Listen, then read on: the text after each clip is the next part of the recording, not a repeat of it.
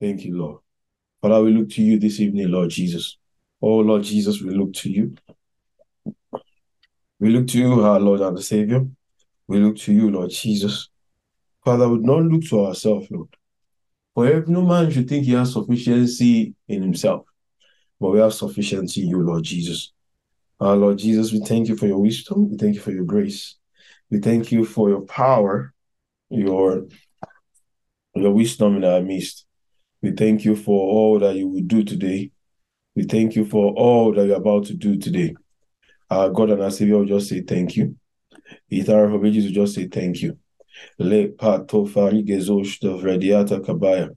Le kabash fezigeliata. Le sheprata.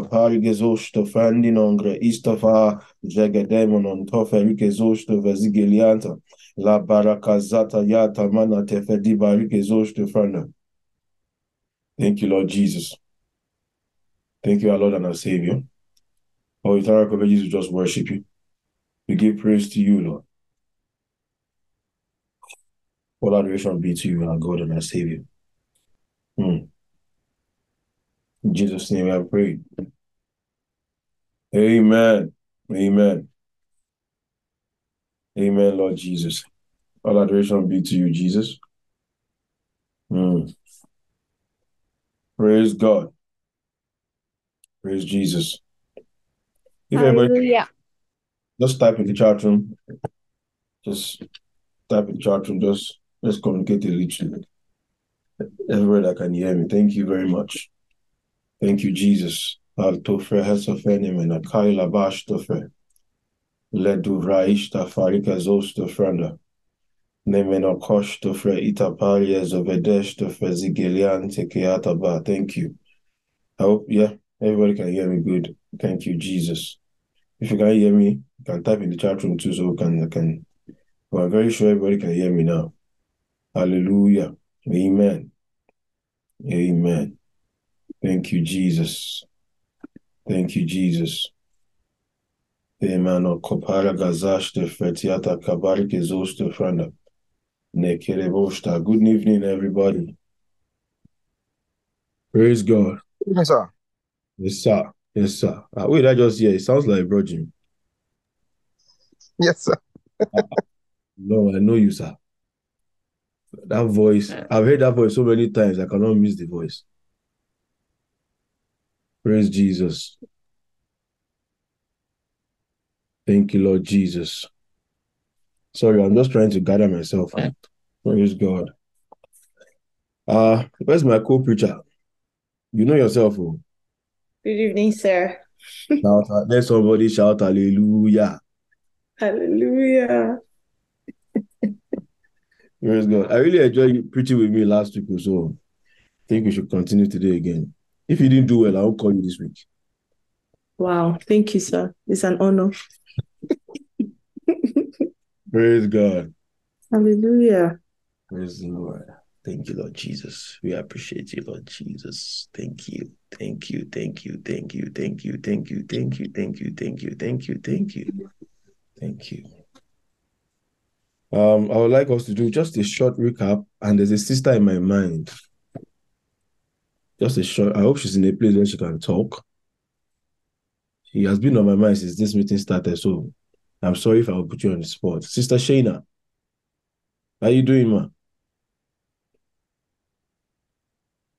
Are you somewhere you can talk? Ah, maybe she can't talk. Hello, So sir.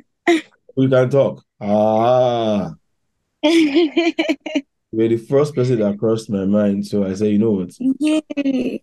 Let me make you talk today. Um, uh, then Stephanie, I, I'm sure you were around last week. Praise God. I don't know if Bam Bam is there. Just three people. Yeah, so Sister Shayna will go first. Stephanie, when I say Stephanie, Stephanie, um, Ak- well, what's her last name? Akpai. I I sir. Good evening, sir. Good. I was not around last You're week. not around. Okay. No. Yeah, yeah. I Hey, also have a confession too. Oh my god. I wasn't I didn't stay around as well, sir. I'm so Hey, sorry. I, I thought I saw you last week, Shayna. I didn't. I I stayed for a little bit, but then I ended up leaving. Okay, well, you, you will tell me the part that you stayed. Thank you. Hallelujah. Don't worry, there's no escape route here. I don't know if Bam Bam was here last week. He was in Um, hello, Nigeria. sir. Were you here? No, sir, I wasn't around last week You missed either. class last week. You stopped class. Sir, I'm so sorry. I will, I will catch up. It's okay. Uh, Yes, sir. it's Thank you, okay. sir. Yeah. Can see some of my people here. I will, my wife was not in class yesterday, so let me leave her alone. Okay, let's start with Sister Shayna, then I will know what else to call again. Please be very comfortable. No, but you don't have, if you don't get it right, we'll explain it again. So don't be ashamed. I'm sure you'll get it right anyways. Can you give me a short recap of what you listened to last week? Praise God.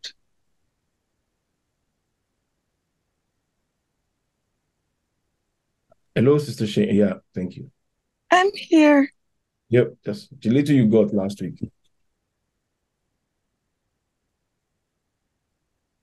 Mm, Ah, you can't remember. Don't tell you you cannot remember anything. Because so, you were shouting, Wow, I was so blessed, I was so blessed. sir, I'm shy. Wow. Okay. All right. I'm sorry. Time is even going, actually. You know what? Time, time is going. The righteous is as bold as a lion. Hallelujah. Ah, Pastor Jesse. Because time is going, I don't want time to just go like that. That's why I want to quickly leave her alone. Because left to me, will have stayed here. Praise Jesus. Okay, but we were very many in class last week. We were like 62. So I'm wondering those that were not in class. All right. Praise Jesus. Left Brother Daniel. Brother Daniel was in class last week, and Effie was in class last week. So let Brother Daniel do something. Brother Daniel, praise God. Hello, sir. Yes, sir. Sir, there are two Daniels. My own Daniel. Yeah, you should know that is you.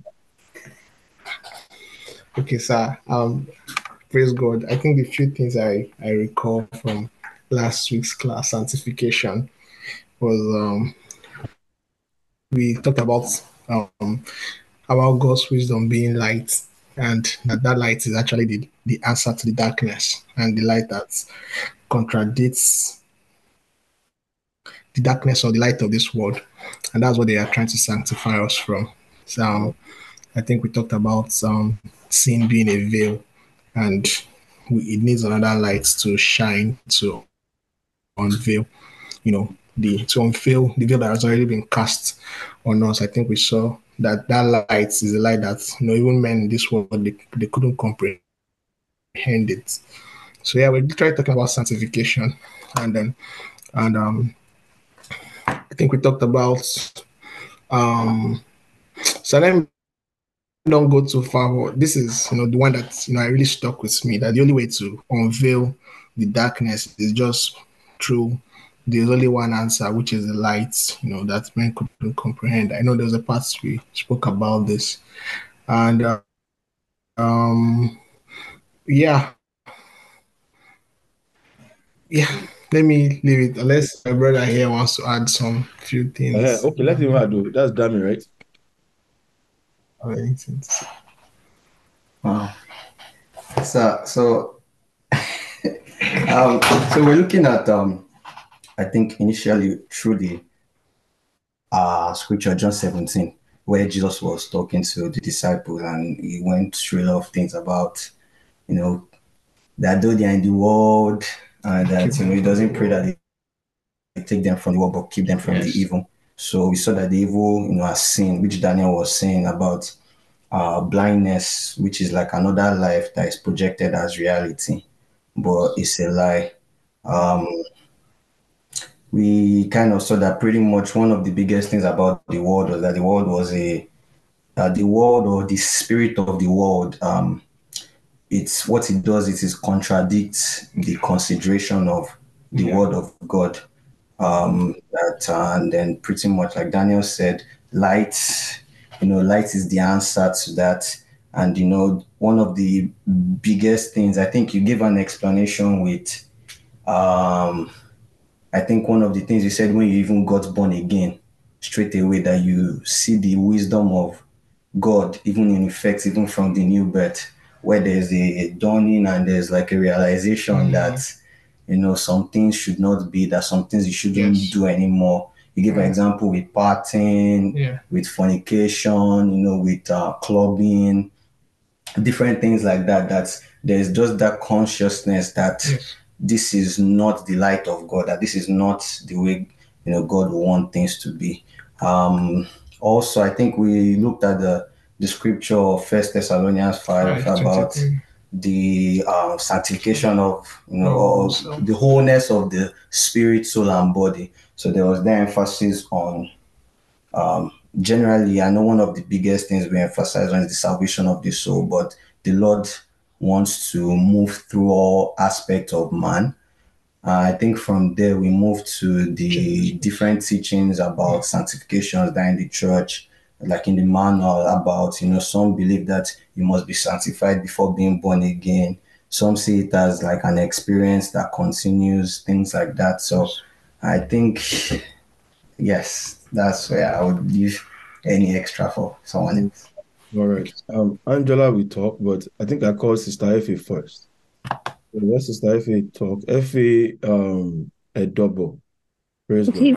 God. Praise God. I'll just briefly, I'll just say one thing that really struck me, and I think um, we touched on this in our meeting on Saturday, um, where I was asking that why why did Jesus have to, in verse 19 of John 17, have to be sanctified? And it's not because he had sin, it's just that he's a pattern for man to see, you know, how to overcome um, this world. Um, there's something that you, you said sanctification is a pattern that a man must follow. And you said it's a wisdom movement, and that by the time man sees that thing, they will see the manner of escape. So that was that was that was one of the um, lessons I picked up from last week. Thank you, sir. Praise God. Then Angela, you raise up your hand, and that'll be last person. Thank you so much. Thank you, sir. Um, just one thing I I remembered I wanted to add was um when you spoke about one of the blindnesses or darknesses, you spoke about blindness and explained it as um not like blindness is not just maybe not having a certain knowledge, but is actually having a lie as your truth or having like a lie as your reality. Um, and you were basically speaking about how the com- the the um, answer to that is the word, which is truth. Um, another thing you spoke about was one of the deceptions that Satan has put us believers in, which is the deception of um, that it's impossible for us to live like free of sin, for us to actually get to that point where we um, are living a life without sin, um, and how that's something that is a lie as well that Satan has concocted for us, and that if Jesus, if that was not possible, that Jesus would not come. That that was actually the reason why, you know, like one of the reasons why Jesus came, and um, yeah, those are just two things I wanted to add. Thank you, brother. sir. Thank you so much. I really appreciate you guys. Um, this is beautiful. Um, you know, when people recap message like this, it's very encouraging. You want to preach more. Yeah. Praise God. Praise Jesus. I want to welcome my pastors. I want to welcome um, Pastor Jeff, Pastor Mukome, Pastor Ceci. I, I really appreciate you. And um, I appreciate the opportunity to teach here. You know, all these people I just mentioned are better teachers than me. I mean, I don't even know how to teach. I admire them so much. So it's an honor and a privilege. Uh, please, if I'm teaching anything wrong, don't be afraid to correct me. Praise God. Hallelujah. Hallelujah. Amen. I Amen. honor you all. Praise God. Sister Betty. Yes, sir. Woo, woo, woo. All right, let's just move on from here. Um, there's a scripture that I really want to read. it's going to be a little long read before. Can you, Betty, can you open to Romans chapter 6? Okay, sir. I just want us to just read it. Okay, sir. Yeah, then go back to the manual. Praise God. Romans chapter, just sorry from verse 1, just continue reading. I just want us to just read. Let's just enjoy reading. Okay, sir. Romans 6 from verse 1. Yeah. What shall we say then? Shall we continue in sin that grace may abound? God forbid. How shall we that are dead to sin live any longer therein? Know ye not that so many of us as were baptized into Jesus Christ were baptized into his death? Mhm. Therefore, we are buried with him by baptism into death, that like as Christ was raised up from the dead by the glory of the Father, even so we also should walk in newness of life. Let's go. Let's stay there. Let's stay there. So um, you can see from this scripture that Bible says, "What if those who were dead to sin, how will they still live to sin?" Praise God. Now, I I want to look at two, two, um, two angles to this thing. Your spirit man is dead to sin. Praise God. And every man should understand that. That the day you got born again, your spirit man died to sin. Yes. Praise God. Your spirit man, I'm talking about your spirit man now. And a part of your soul, some part of your soul. Praise God. Not all of your soul, Mm. some part of your soul. Just some part of the soul that just that God just touched. That thing is according to is is I, I I noticed that over time I'm beginning to realize that the chunk of sins um, new birth takes away from the soul is different from everybody. I've met some people that the day they got born again, like the the amount of separation they received was very high, Yeah. very high. That you just notice that things that are we have to stop by revelation, they already stopped it the day they got born again. Yes, sir. Yeah, but it's obvious that your spirit man died to sin. In other words, your spirit man cannot sin. Your spirit man cannot sin. Mm. Do you get what I'm saying? But the problem here is that if a soul gives himself to sin continuously, that spirit man, I'm going to touch that at- before the end of this teaching, but I just want to quickly throw this out there. That spirit man can still give way. Praise Jesus. So you see that's when um First Peter chapter Second Peter chapter one verse chapter two verse nineteen was saying that um if a man continue um, and go, go um, continue in sin, the end of him will be worse than what he um, the beginning before um, what he was before. That's um I'll quickly read it. Let me quickly read that scripture because I don't I want people to be sure. Yeah, that's it. Yeah, while they promise them liberty, they themselves are servants to corruption. For who a man overcome the same is brought here, is same is he brought in bondage. Continue. For if after they have escaped the pollution of the world through the knowledge of the Lord and Jesus Christ, they again entangled therein and overcome, the latter end is worse than the beginning. You see, they've been they've escaped pollutions of the world through the knowledge of the Lord. So this one is not born again here. They've learnt it. Then I want to just throw it out there. Then I will touch it again at the end of this teaching. Maybe not today, maybe next week. But I just want to put it out there because I know many people struggle with this thing.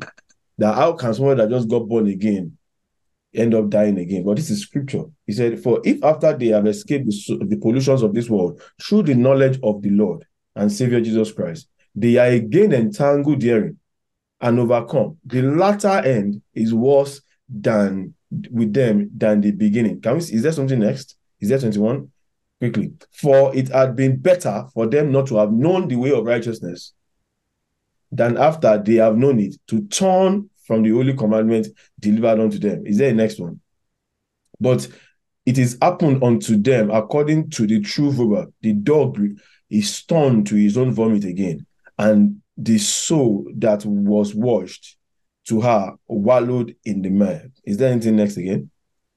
Please. Is that the end? That's it, sir. That's the end. Okay, let's let's leave it that way. Thank you, Jesus.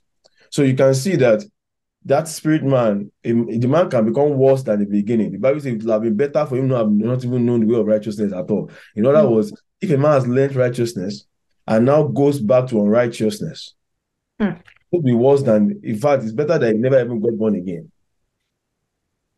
Do you get what I'm saying? So, the, so a man should understand the fact that because he's born again, doesn't mean that he's just free like that. Satan can come to a point where he can deceive the person to pick up what he has disengaged from. Mm.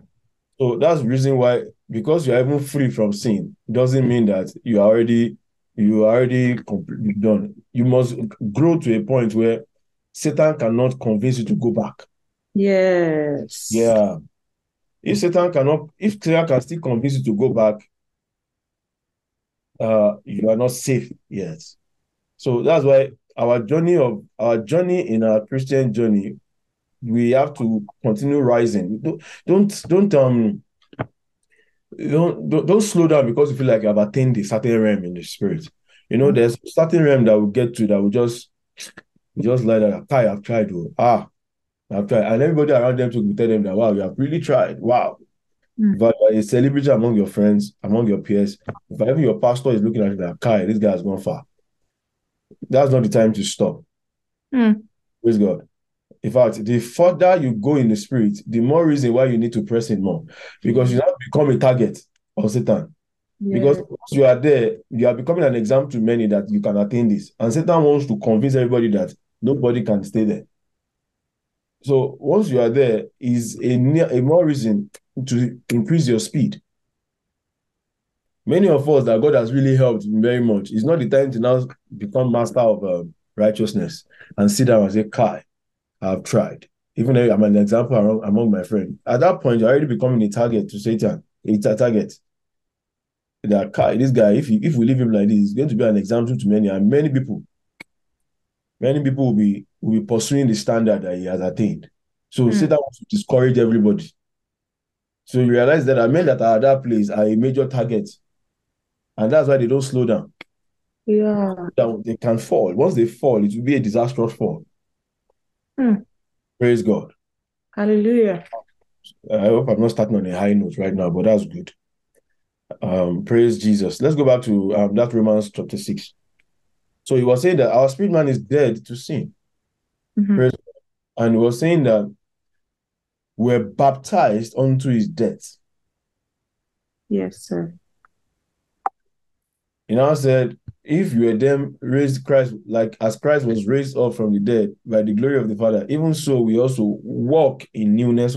So in other words, you the the expectation is that now that this has happened, begin to walk in newness of life. Anybody that is that has that just got born again has the capacity to start walking in the newness of life. As they are mm. revealing the life to him, he has capacity to walk in it. Yes, sir. One that is not born again does not even know what newness of life is. He's a dead man. You know, a dead man is not just lost. You know, you can you can be in a place, in the right place, but you are still lost in that place. Do you get what I'm saying? In other words, you don't understand what's going on. You are in the right place, but you don't understand what's going on. But by the time you start asking questions, you will get yourself. Do you get what I'm saying? Yes. But a dead man is in the is outside. Mm. The door has been locked against him. Unless he finds mercy to enter into that door, he's, he's lost. He can never find access. Praise God. But once a man gets born again, he is quickened. Um, Ephesians chapter 2, ye are still quickened when you're dead in trespasses and transgression. Praise of the Lord. We in time still walked according to the uh, powers of the prince of the power of the air, according to the prince of the power of the air, the spirit that now worketh in the children of disobedience. Can he continue? Verse 3. Among whom also we all had our conversations, Yes. all of us. Our lifestyle, conversation is lifestyle. Conversation is not talk. Conversation is lifestyle. In time past, in the lust of our flesh, fulfilling the desires of the flesh and of the mind. And we're by nature the children of wrath. You see, by nature, in other words, we cannot help ourselves. We're just heading towards wrath. Every action in us was wrath. Mm-hmm. Even the one that looked like righteousness is still a wrath. Yes. That's why the Bible was saying that the wrath of the wrath of man cannot work out the righteousness of God. Mm. You get what I'm saying? A man that just tries to do righteousness of God is a rot. He's still ungodliness.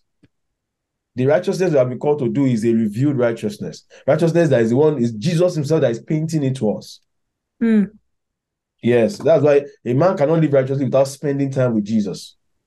Yes. Must learn it. We come to learn righteousness. It is righteousness revealed from faith to faith. It has to be revealed.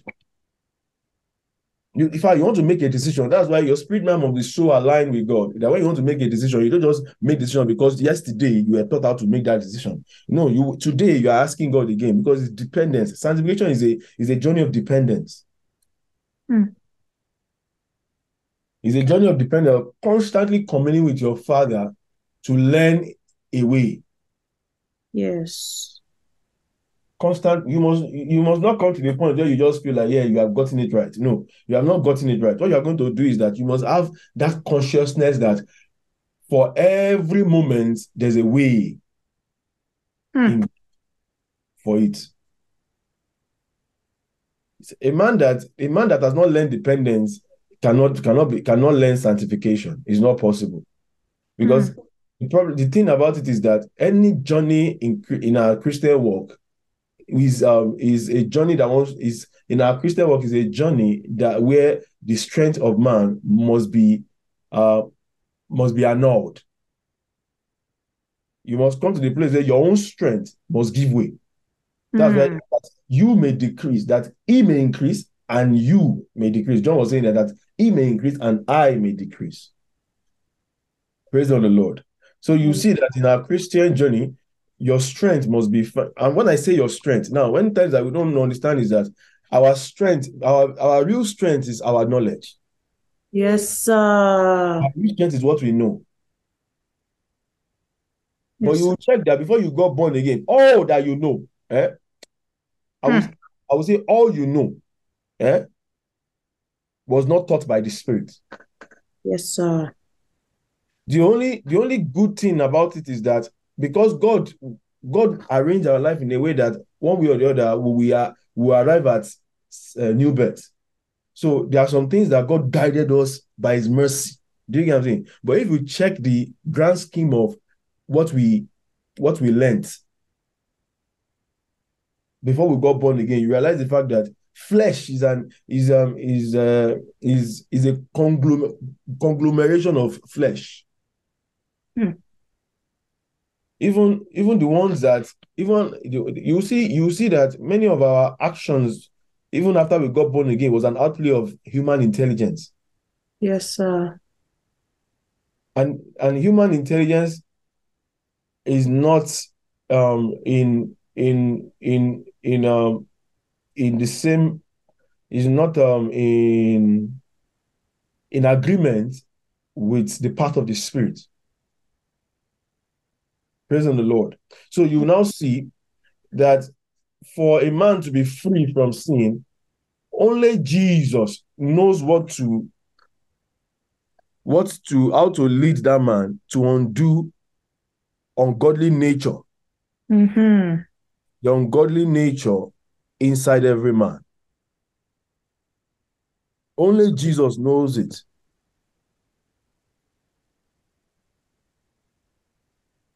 praise god. He said who by nature are children of God, even as others continue verse 4 but god you see? But god that means when you say but that means they stopped something. They they stopped the continuation of something.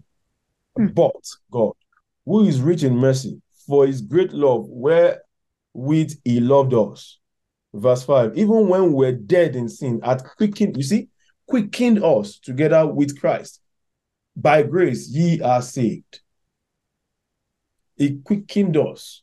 So a man that is dead needs to be quickened. Hmm. but a man that is born again can still be lost. That means ignorance is being lost. You don't know. A man that is quickened might can we can still be ignorant. Yes, sir. do you get what i'm saying? Yes, sir. but a man that is dead is satan is his father Mm-hmm. you know i was saying last week i said that's why nobody should say he wants to marry an unbeliever That nobody should say, I want to marry an unbeliever. The, Jesus Christ told them, You are of your father, the devil. Hmm. Oh, you can't marry an unbeliever. No matter how cute he or she is, no matter how caring he is. Praise the Lord. Hallelujah. Praise Jesus. Let's go back to Ephesians, Romans chapter 6. Romans 6, Mm. Romans chapter 6. Yeah, let's continue. Yeah, verse 5 now. Let's go. verse 5. For if we have been planted together in the likeness in the likeness of his death, we shall also in the likeness of his resurrection. Right. Knowing this, that our old man is crucified with him, that the body of sin might be destroyed, that henceforth we should not serve sin. Yeah, continue. For he that is dead is freed from sin. Now, if we be dead with Christ, we believe that we shall also live with him, knowing that Christ, being raised from the dead, dieth no more. Death hath no more dominion over him. For in that he died, he died unto sin once. But in that he liveth, he liveth unto God. Praise God. You see, he liveth unto God. In other words, um, his living is when you say is that man is living, he, that living is defined by God. It is God that that define the living of a Christian. A man cannot just think it out and say, Yes, this is what it means to live. Mm. He lives unto God. You know, there's a man dictating what life is to him. He's God. Praise Jesus. Let's go to verse 11. Likewise, reckon ye also yourselves to be dead indeed unto sin, but alive unto God through Jesus Christ our Lord. Yes. Let not sin therefore reign in your mortal body, that ye should obey it in the lust thereof. Yes. So, in other words, you can be born again and still be obeying sin. Yes, sir. You can still be yielding yourself to sin. You can still be yielding yourself to unrighteousness, even though you are born again Yes. because of ignorance. Hmm. Praise God. It's possible. Yes, sir. Yeah, it's possible. But he's now telling them, let not sin therefore reign in your mortal body, that ye should obey it in the lust thereof. Hmm. Praise God. Hallelujah. You see that inside of when you say lust not the world, yeah, love not the world, you know the things that are in the world. The, the, the things that are in the world are loss of the eyes, loss of the flesh, and pride of life. Praise Jesus. You see? See, those things, they are inside man. The sin is not outside, sin is inside. Yes. Is is uh what we see outside that triggers that tempt us is because of he has what is inside us has affinity for it. Yes. Yeah. He- Jesus Christ said, The tempter of this world came and he found nothing in me. Jesus, they presented everything in this world to Jesus. He did not move him because those things were not in him. They are not laws written inside him. The reason why they they affect us is because we we already have those laws written inside us. So in other words, it's like they have it's like a remote and a remote sensor. Mm. Yes. If you take a remote that doesn't have that does that the TV doesn't have its sensor, the remote will not work. Mm-hmm. Yeah, the remote will not work on that. But take a remote that the TV has its sensor, it will pick it up. Do you get what I'm saying? So in other words, the world is like a remote control, and we carry the sensor inside us. Those sensors are the laws of this world. Lots of the lots of the eyes, lots of the flesh, pride of life. Those are the those are the sensors of this world inside us. Anytime this world presents itself to us like this, something inside us gets excited.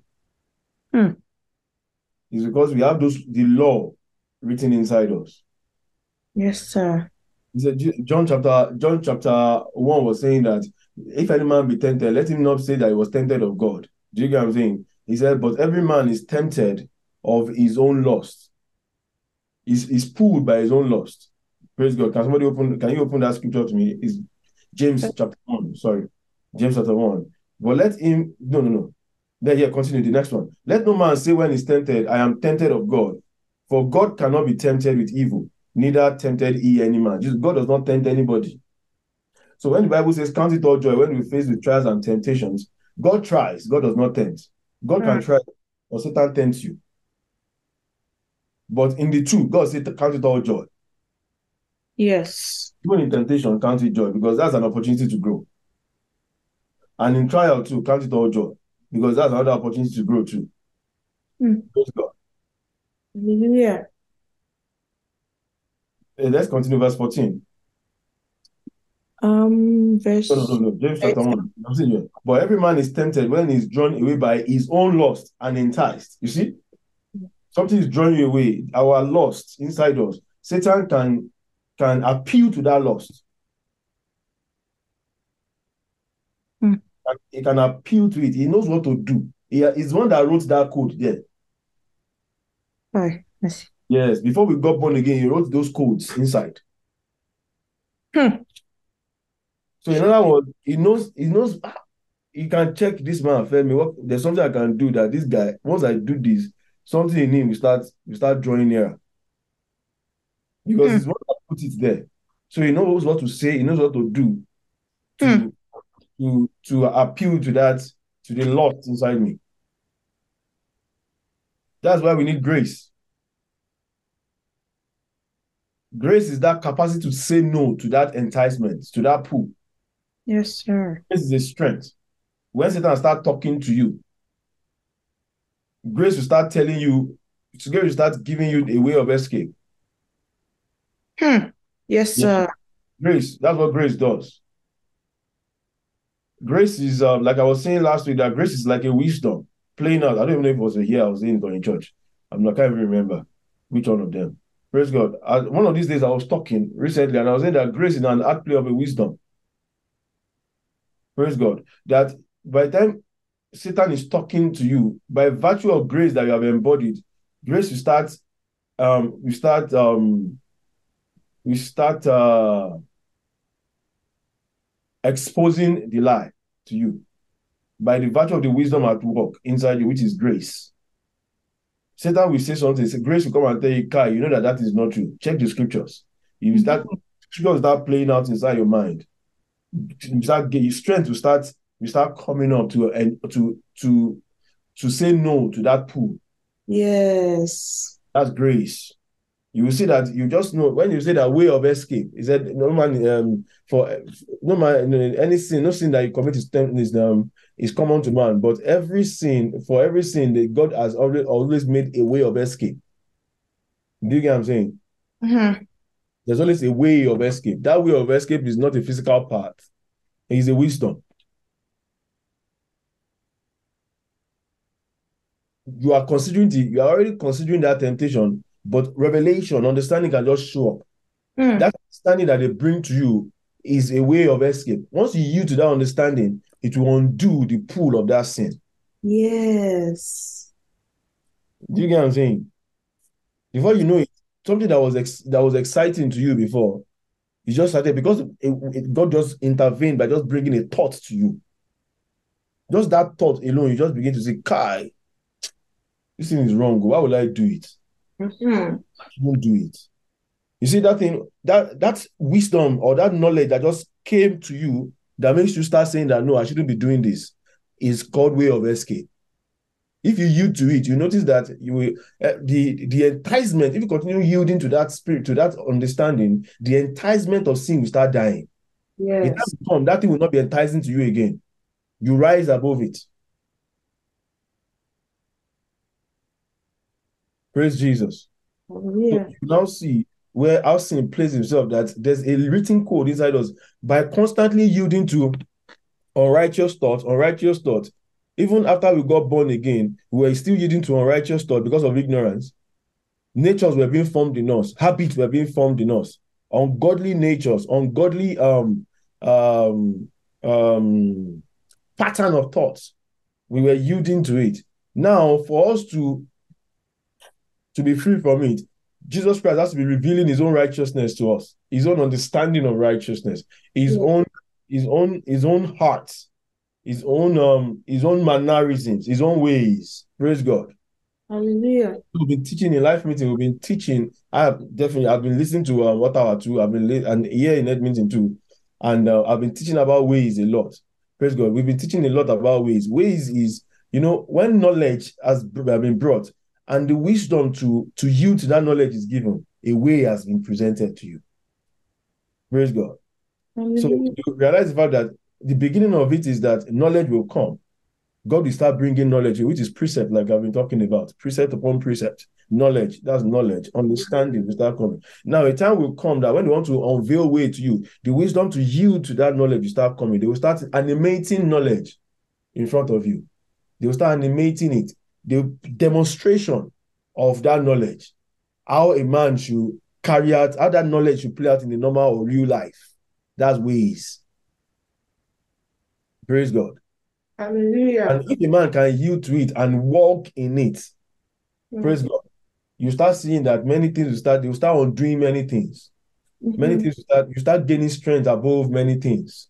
Yes. Praise God the Lord. So you see that there's no way a man can be free from sin except he is led by the Spirit. Mm. It's the Yeah. Spirit that knows the way the soul has been configured for sin. So he has to lead the man in a way that contradicts that configuration. So a man can be, you see, a man can have a sin like maybe he can tell a lie, he can lie. Praise God. Another person is that it's not even that he can lie, but he can exaggerate. I remember sometimes when I was when I was young, maybe because I want the gist to be sweet. On. You know, there's a, there's a way you want that gist to be sweet. Like if you if you say if you if you if you are there and you say 30 people, the thing will not sound strong. You just say like 150. Ah, there are plenty. You see? Because you just want it that by the time you're saying the thing, everybody will just be vibrating that car. Oh boy.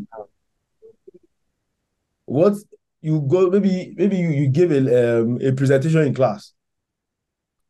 You gave a presentation in class and you know people responded well, but the way they responded, if you say the gist like that, it will not be sweet. So by the time you get to your your your your house and you are, you are talking to your roommate, oh boy, if you see this presentation today, eh, maybe your your lecturer just clapped for you. You will not say just clap. Why will he just clap? No, the thing will not be sweet now. You say, Kai, by the time I was done like this, the lecturer stood up and was clapping for me and telling me, wow, you did great. He was talking for like five minutes and repeating what I was saying. But, but ah, ah, but boy, no, it's just clap. This guy clap.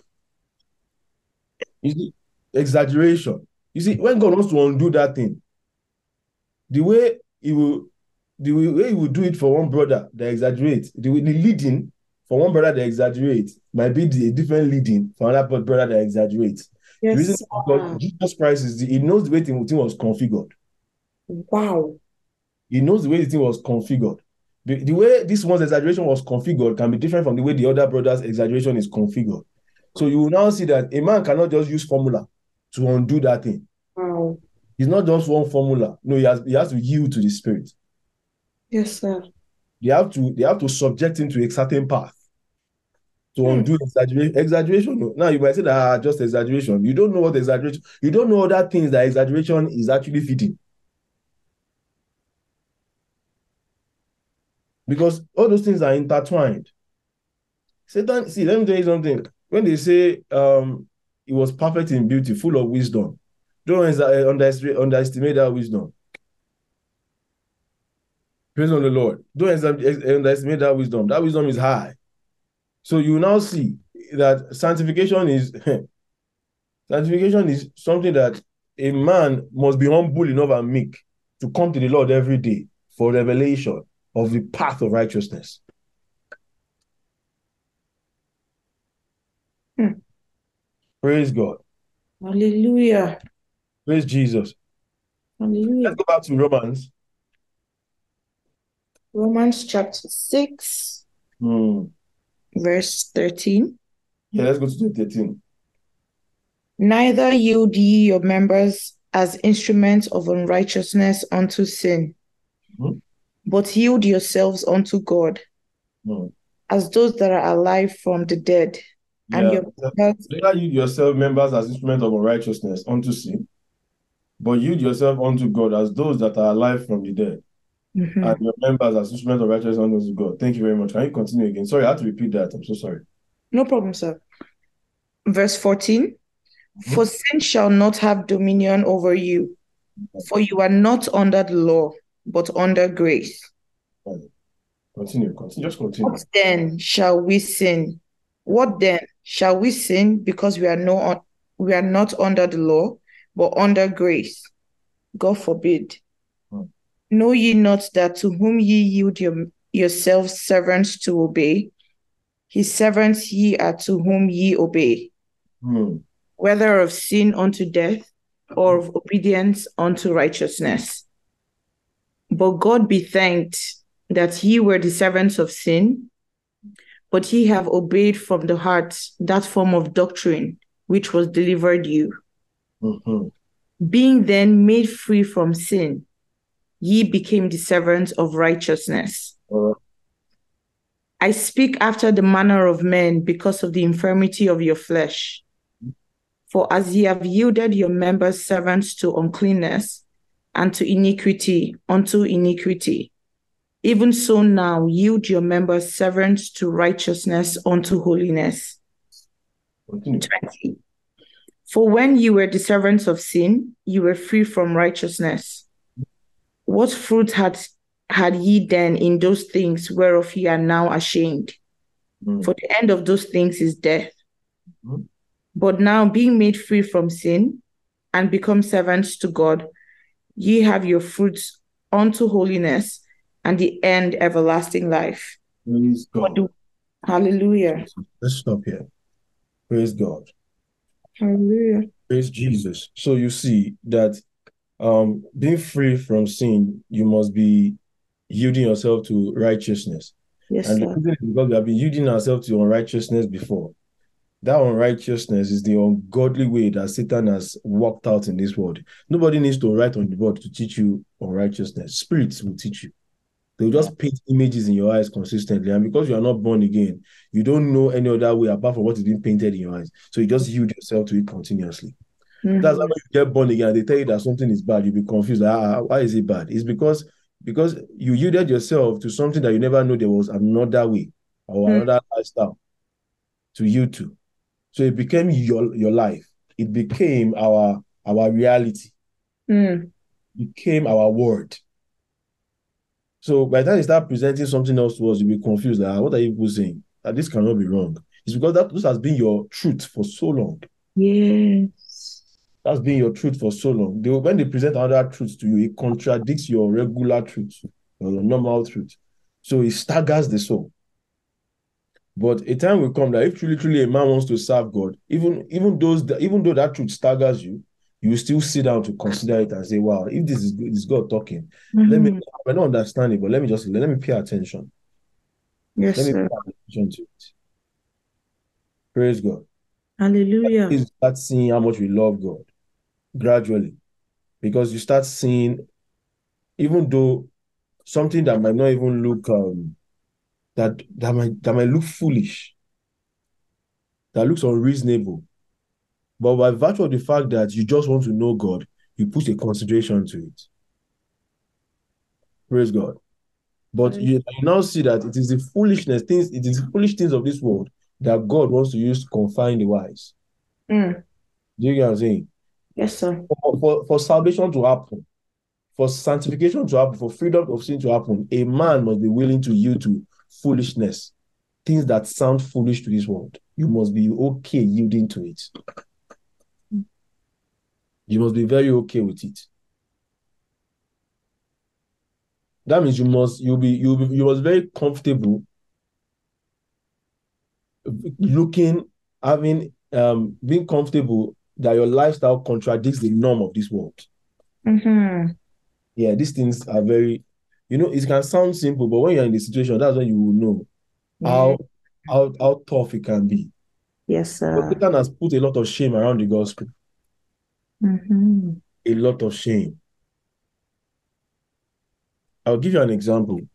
Um, I don't know if I've given this example before. Um, after after I got after I got born again, so like three years after I got born again, three years after I got born again, or four years, I was in the office one day. You know, just share. It's like the office was like a shared space. You have your own table. So we're like one, two, three, four, four tables in one office space. I have my table. Other people have their table. Praise God. Hallelujah. I have my table. Other people have their table. Mm-hmm. So we're just gisting generally, and um, I'm a Christian, so I don't join some conversations. But they, they just talk about sex generally, you know. They are so open about it, they don't even care. Office space, very unprofessional, but Mm. it's okay because that's the what this world has turned into. Mm. So I didn't join them in the conversation. So one woman, one lady just felt very curious to ask me because of the way they talk that I don't join this conversation. So the woman asked me a question like, uh, Femi, um, is it that you don't have sex? You know, that's the way she said it now. That's the way she asked the question bluntly, because I don't join the conversation. And I was telling her that, well, I'm a Christian and I've not had sex in years. The woman looked so concerned for me. She was so concerned.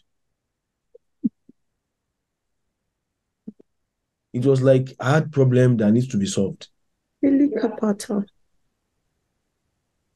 Now, at that point, I can be looking like, hey, it's true. This one that the only one that does not even. I start looking at myself that "Ah, maybe this is true. I have a problem, but you must be comfortable. And I had to tell her, yes, I'm a Christian, and my my faith does not permit it. So I intend to keep myself till I get married. She was concerned for me like I needed a therapist.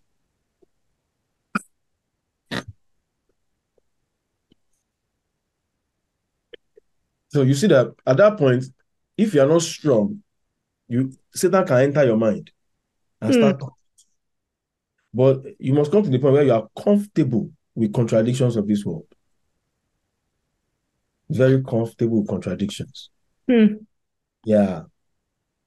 You must be very comfortable with contradictions of this world. Very comfortable. Hmm. That's the way God, our journey will be smoother if you have come to that point. See, on, the, on this part, part of righteousness, you must be stubborn. Yeah. Stubborn in righteousness. Stubborn in the way that maybe there's a sin you are trying to overcome. You fall today, you stand up again, you start, you start worrying against that same sin. You Mhm. fall tomorrow again, you stand up again. You must be like stubborn, like dogmat, dogged, eh, dog, be dogged. Hmm. You fall tomorrow again, you fall three times in a day, you stand up again and start worrying against it. You keep fighting. You know, the path of righteousness is like maybe, maybe there's one. I don't know if um some some people were bullied.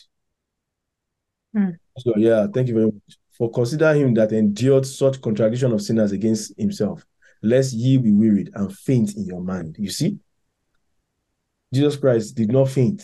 He did not say, "Ah, you know, let me rest today." Praise God. You know, it's like the journey is like um, it's like I don't know if somebody has been bullied in school. Maybe there's one big guy that usually bully you. Hmm. Today, if you see someone that is stubborn, you they will be you you will beat him today. He will stand up again. He will still fight again until we gain strength. Will gain strength against that bully, and one day we end up beating that bully. Hmm.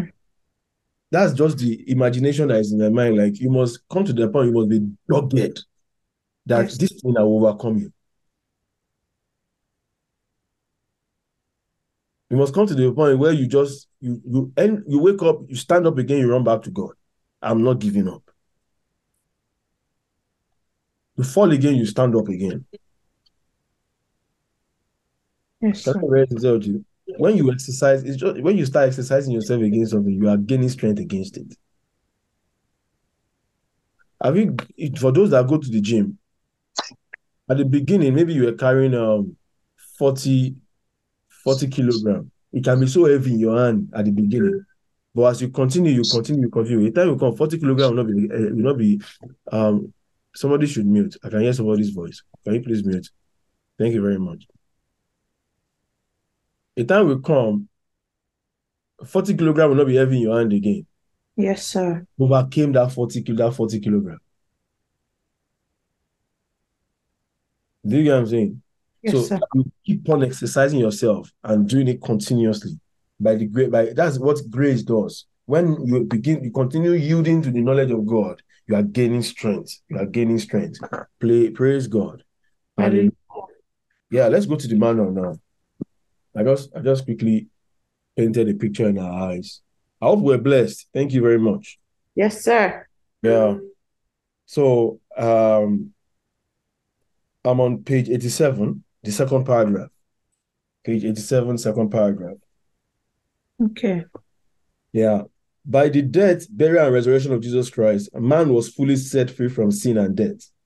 I've, I will just read it because just are the things I just explained. Hmm. By the death and burial, by the death and um, praise God, by the death and burial, burial and resurrection of Jesus Christ, man was fully set free from sin and death. But for man to come into finished work, he needs to believe in the resurrection of, in the resurrected Jesus, um, Jesus, Jesus, who is our Lord, resurrected Lord, that's Jesus, with his heart. You see, um, um, Romans 10 10, with the heart, a man believes unto righteousness, with the mouth to confess unto salvation. Praise God.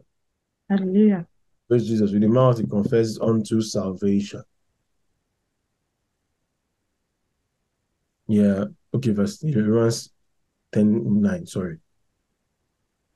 Yes, thank you very much. Uh-huh. Um, and confess with his mouth. In other words, Jesus Christ, the day now let me quickly explain this.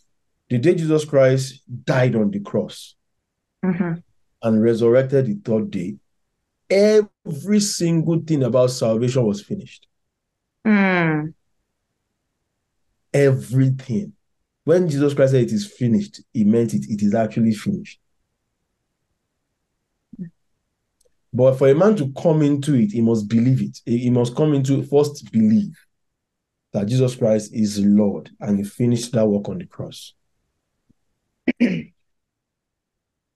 Praise God. You see, Hallelujah. you must first believe it. Mm. Can we go to verse 8 of this same scripture quickly? Just verse 8. But what said he? The word is near thee, even in thy mouth and in thy heart. That is the word of faith which we preach. Continue. Verse 9. That if thou shalt confess with thy mouth the Lord Jesus and shalt believe in thy heart that God had raised him from the dead, thou shalt be saved. See, this is new birth. This is when you want to get somebody born again, this is what you say. This is what the person says in sincere heart. Praise God. Hallelujah. This is what the person says. This is a new birth confession. You just need to confess Jesus as his Lord. Believe it and confess it as his Lord. He will be born again. He will be saved. He will be born again. As long as he believes that Jesus Christ is his Lord and died on the cross. Praise God. Hallelujah. Jesus Christ already finished it. In fact, the Bible says that Jesus Christ died for the sin of the world. Mhm. Does it mean that the whole world is saved? No. Yes. Those that believe that are saved. Yes. Do you get what I'm saying? There was a doctrine like that when I was on campus. Sorry, I'm only mentioning many of the doctrines that I had on campus. When you go to when just campus generally was a very dangerous place. it's, a, it's a different world entirely. Wow. Especially the school that I attended, Unilag. I don't know, different doctrines were just flying around in that place. I don't know how that happened. Praise God.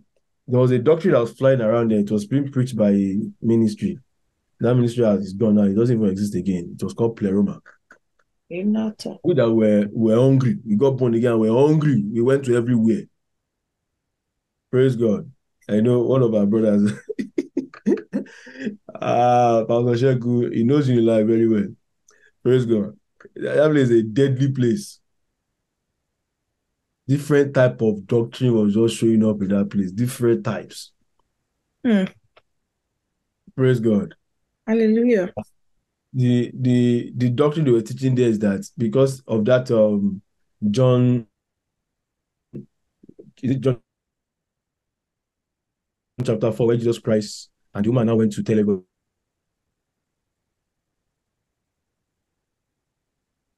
is that um in that scripture that when Jesus Christ arose again, everybody got born again in the world.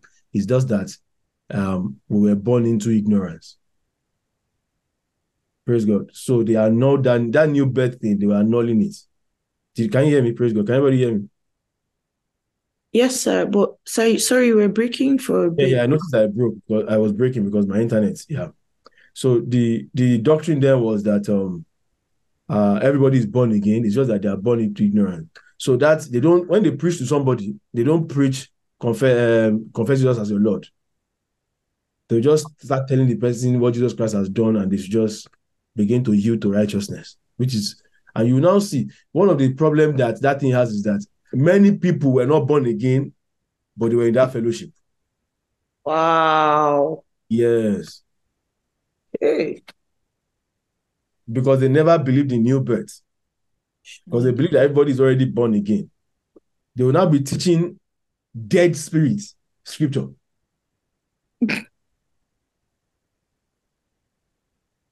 But you know the end of it now. By the time one brother impregnate another sister, and you see one brother, different type of things started happening in the fellowship. We all know that this doctrine is a problem. Praise Jesus. So you, you see that every a, a man, unless even though Jesus Christ finished the work on the cross, unless a man believes in new birth, he's still dead. Hmm. Yeah. Be- Unless a man confesses Jesus Christ as his Lord and Savior, he's still dead.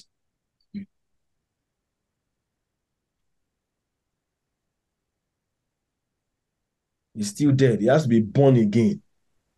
You can't teach a man that is not born again. When a man is not born again, when I'm talking to somebody, in fact, when I'm counseling in church sometimes, and somebody start asking questions, I'm struggling with this, I'm struggling with that, I'm struggling. The first question I always ask, are you born again? We let's start from there. Because you're in church doesn't mean you are born again. Hmm. Yes.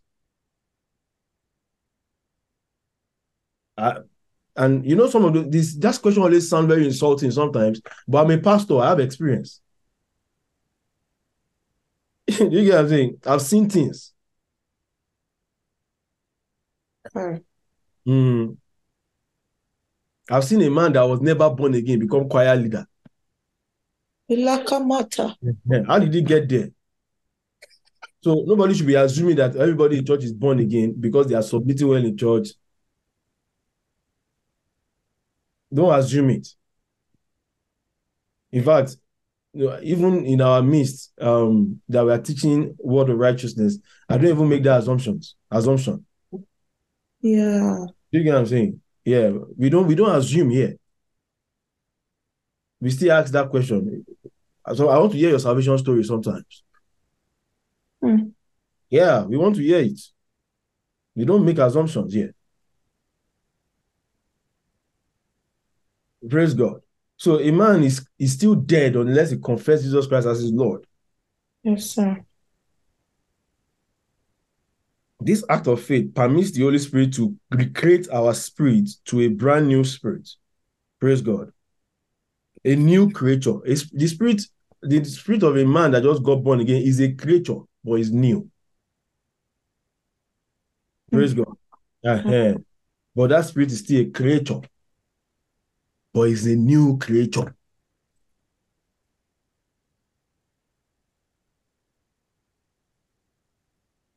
Praise God. Is a new creature.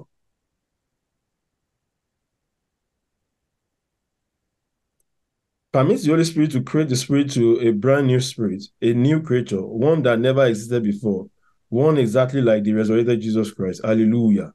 This mm-hmm. experience, new birth, however, happened to only our spirit. Only our spirit. Our souls and bodies still needs to be saved. Our soul and body still need to be saved and made new also. Mm-hmm.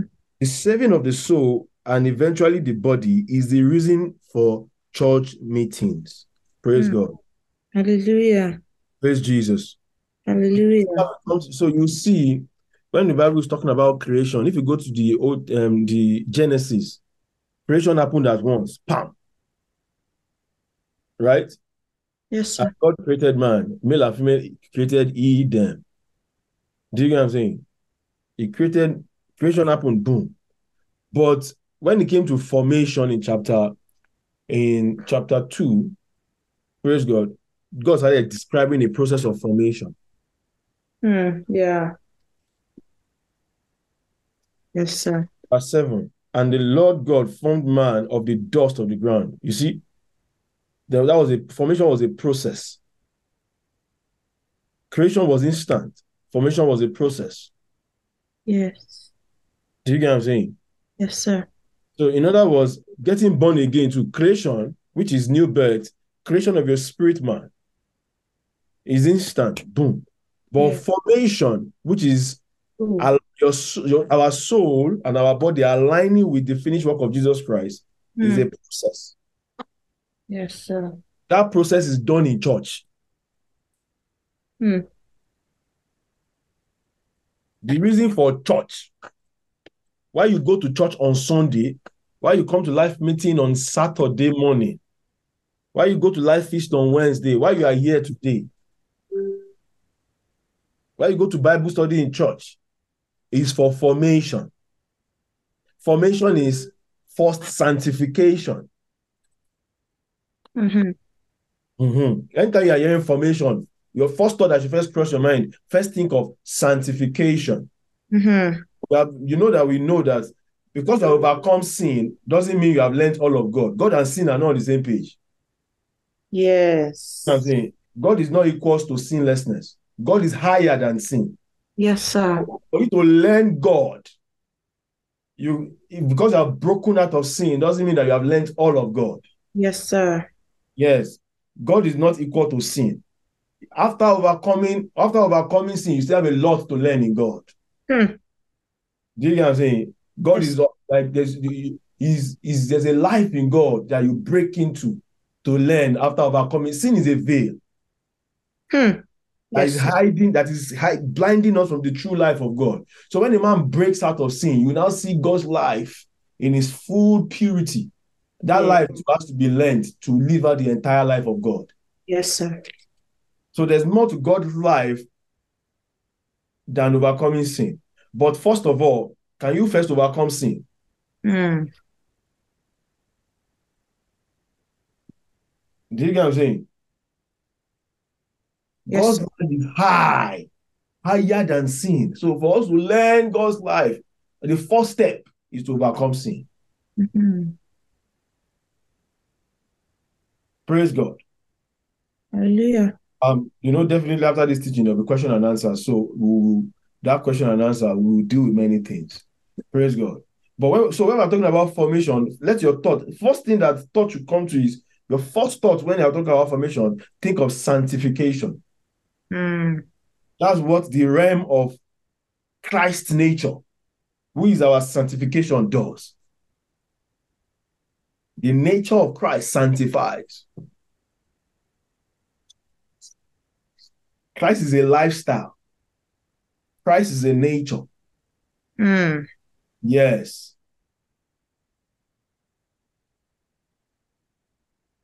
Yes. Praise Jesus. Let me go back to our souls and bodies still needs to be saved and made new. The saving of the soul and eventually the body is the reason for church meetings. Why the epistles were written to the church in the New Testament, to us also. Though our spirit are saved, our that means the spirit of a believer is saved. Our soul and bodies are not yet saved. Mm-hmm. Let's quickly open to um First Peter chapter 1. Let's read from verse 5 to 9. Or ver- let's start from 3, actually. Let's start from 3.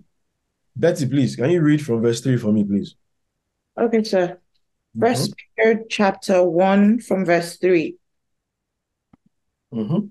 Blessed be the God and Father of our Lord Jesus Christ, which according to his abundant mercy has begotten us again unto a lively hope by the resurrection of Jesus Christ from the dead, Mhm. to an inheritance incorruptible and undefiled, and that fadeth not away, reserved in heaven for you, who are kept by the power of God through faith unto salvation, ready to be revealed in the last time, Mhm. wherein ye greatly rejoice, Mhm. though now for a season, if need be, ye are in heaviness through manifold temptations, Mhm. that the trial of your faith, being much more precious than of gold, that perisheth, though it be tried with fire, might be found unto praise and honor and glory at the appearing of Jesus Christ. Here. Wait, just wait for me. No, so this one is talking about the trial of your faith. You're already born again. Now they are trying your faith. Yes, sir. Yeah, you're born again, but there's something called trial of your faith.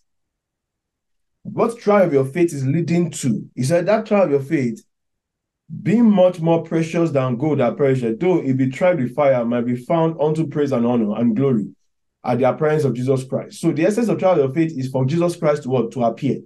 Yeah. You get what I'm saying? It's Yes. not, I'm not when I say appearing of Jesus, it's not um it is not rapture. Because that means Hmm. that rapture have not happened. That means that those that have died, Jesus Christ never appeared. You.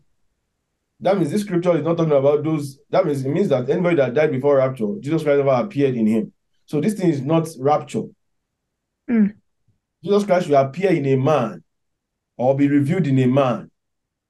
And the way Jesus Christ is revealed in a man, or Jesus Christ will find expression in a man, is that they will try his faith. Yes. Fire. That's actually the process of sanctification. They Hmm. will try your faith. They will bring contradictions around you. That's the trial of your faith.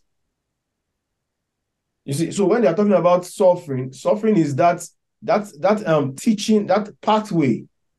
Praise God. Suffering is a pathway that that brings discomfort to flesh. Yes. Praise God. Hallelujah. Suffering is that pathway that brings discomfort to flesh. Suffering is designed to suffocate flesh. Yes, sir. Mhm.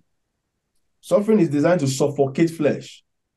So suffering is not poverty. Suffering is not supposed to make you depressed. Mm-hmm. When somebody is going through the suffering that Jesus Christ prescribes, joy will be available. The one that is prescribed by Jesus. Hmm. Even though you will see, you will be the thing will be uncomfortable for you, but you just know that, that you cannot be sad inside Yeah. because something that God arranged. You'll be going through it, but you just know that you have grace to go through it. Hmm. Any process that you are going through that is causing you to be depressed, go back to God. Let Hmm. him, let him show a perspective to you, his own perspective in that situation to you. Some of those things you might have to like pray against it if it's not God that brought you there. And if it's God, you will need grace to go through it. Yeah. Do you get what I'm saying? If Yes. God that permitted it, He will give you grace to go through it. If God did not permit it, you can cast it out. Yes. Yeah. You can refuse it.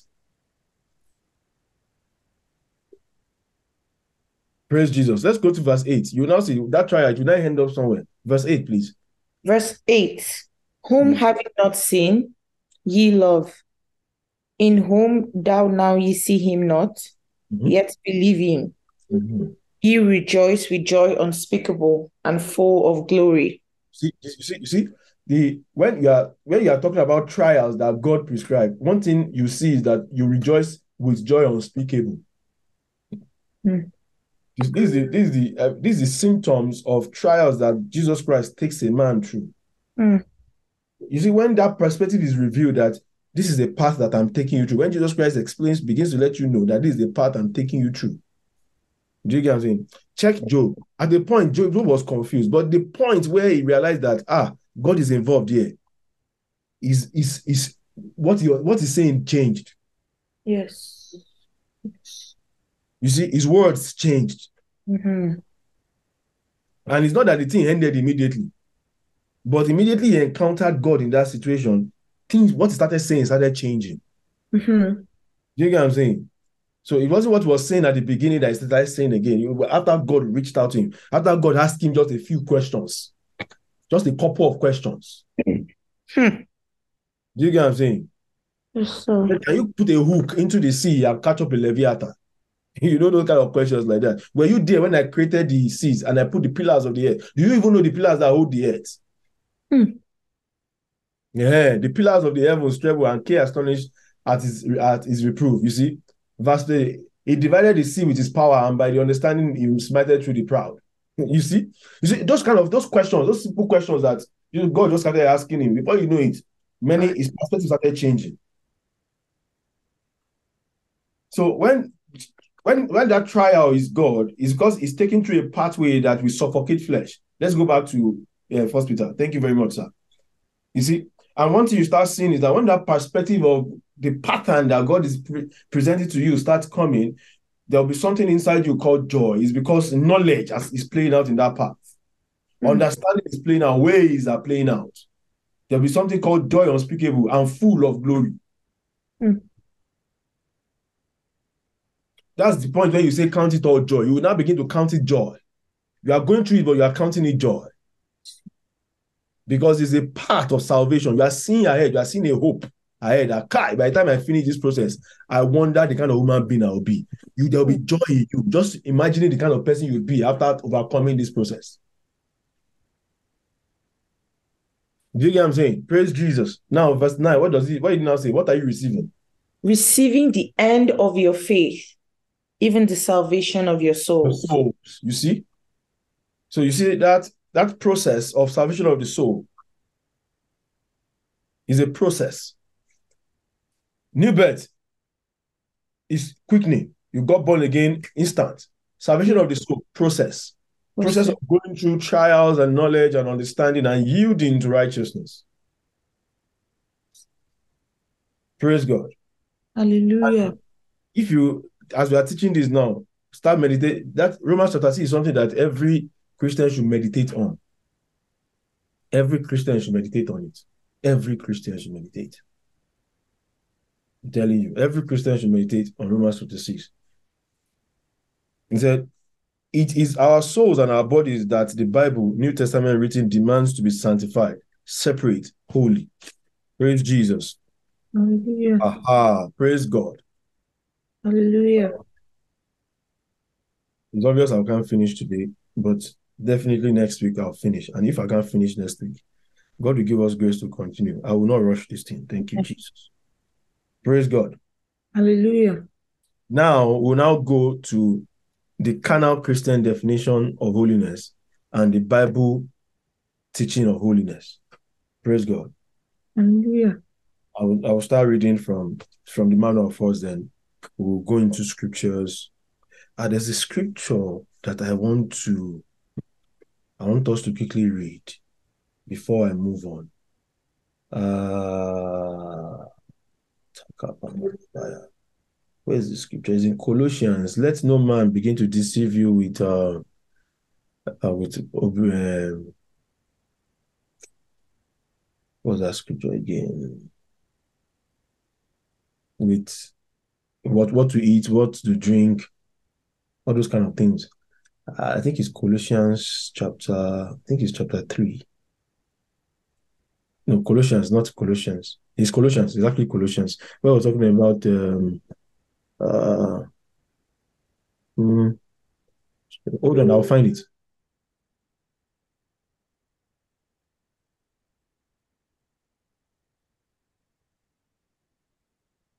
Uh, we were saying, don't let any man condemn you with um, what you eat, what to drink. Uh, yes. Beguile you with enticing words. No, no. Can we go to verse 19 of this one? Maybe it's this one. Or verse 16. Yeah, yeah, this is this is it. This is it. Yes. Just stay there then. I will, I will start reading the manual. Just, just stay here, please. Now, holiness. A sensual and carnal believer defines holiness and sanctification majorly from the outward appearance and looks. Hmm.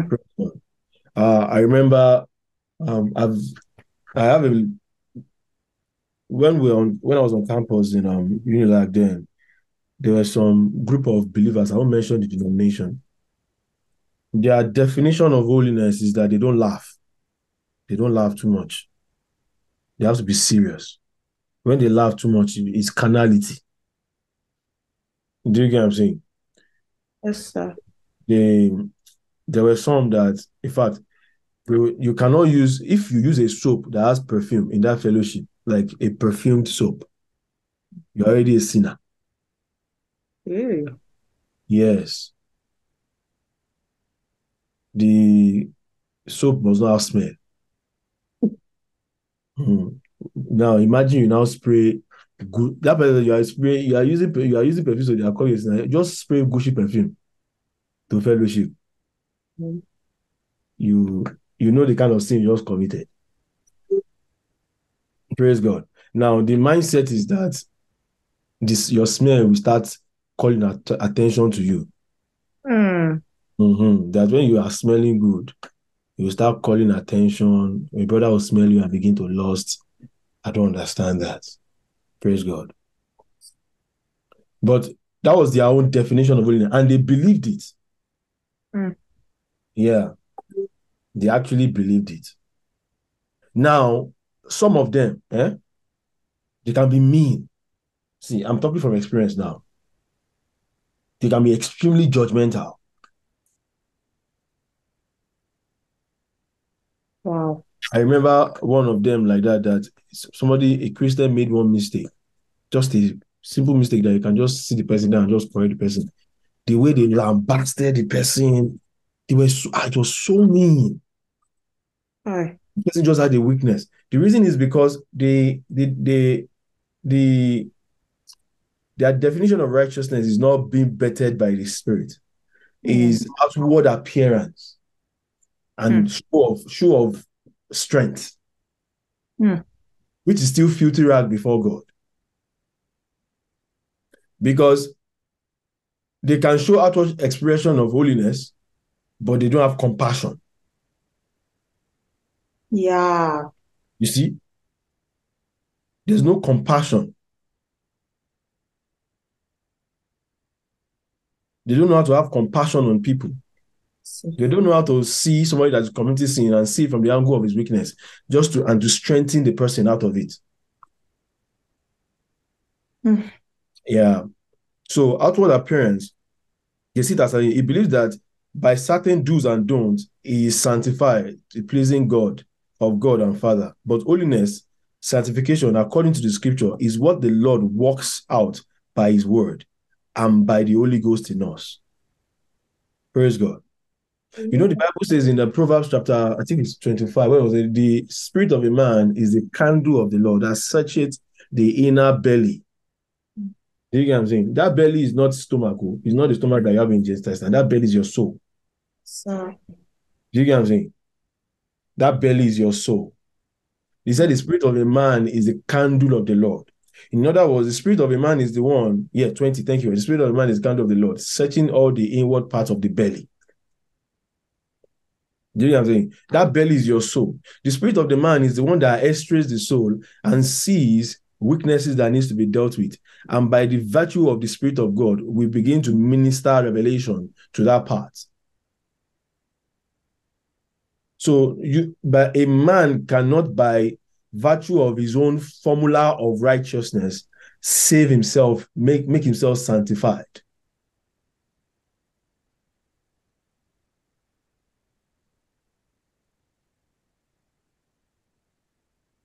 Do, do- you get what I'm saying? so, So you see that those kind of um, sanctification of do's and don'ts is always scientific, is always unto condemnation, because you will see that people people will be doing those things, but you will not see life at work in them.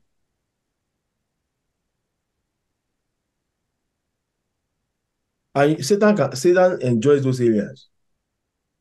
In fact, Satan will start prescribing more to you. He will start hmm. prescribing more.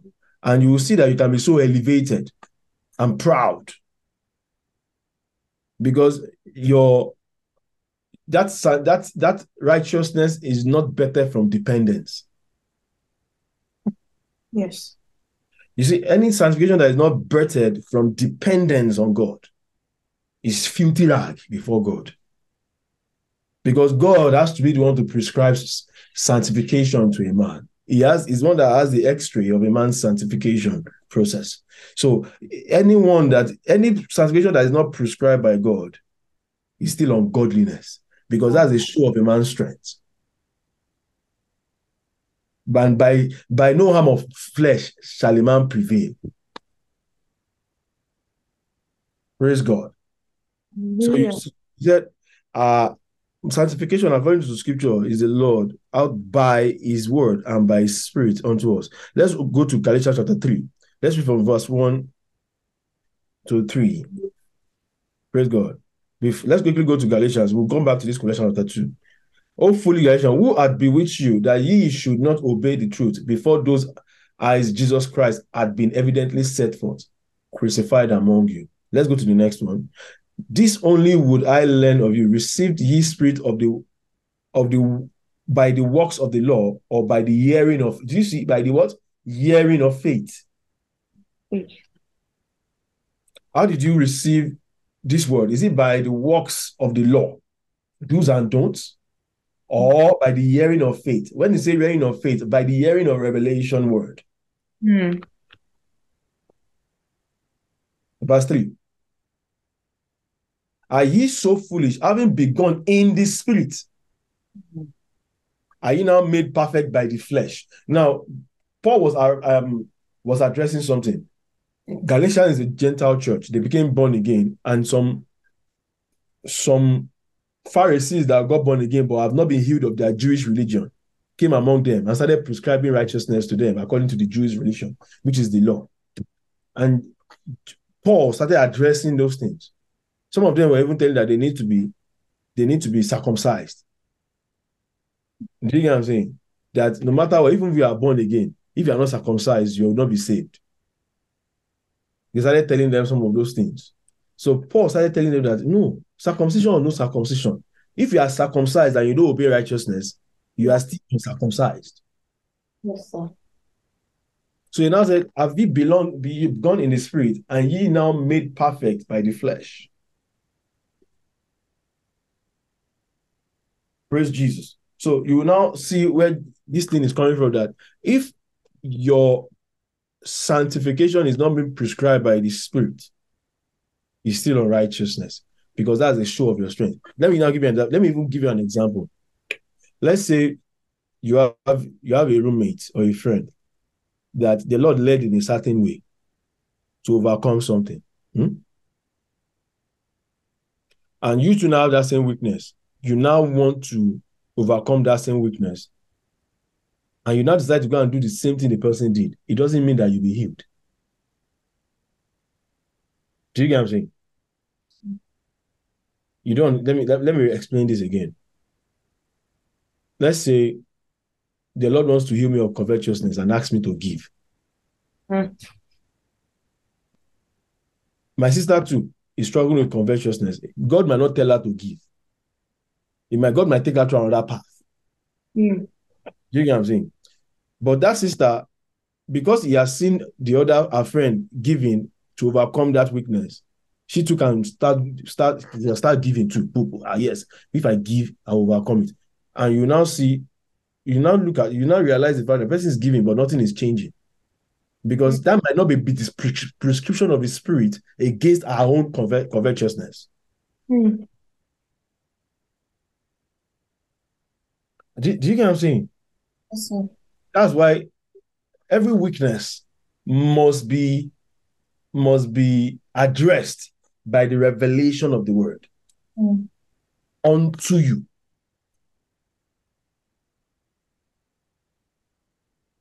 And see, that's one of the essence of pastors in our life. Let me really touch this. The reason why you have a pastor is you, a pastor is a man that has gone ahead of you, has experienced things, has experienced God in a certain way. Mm. Do you get what I'm saying? That when you come to your pastor and he explain and you explain your weakness to him, by virtue of the um grace of God on that pastor, your pastor can just x-ray you and know what to tell you, the coun- counsel to give you. Mm. Now, two people can come to that pastor, eh, for the, with the same issue, and the counsel it will give each of them will be different. Mm. Do you get what I'm saying? So, Because by virtue of grace, you can just x-ray so and see the pathway of that sin. You can even x-ray, you can even when person start talking to you, you can see where that sin is coming from. You can see where that nature came from.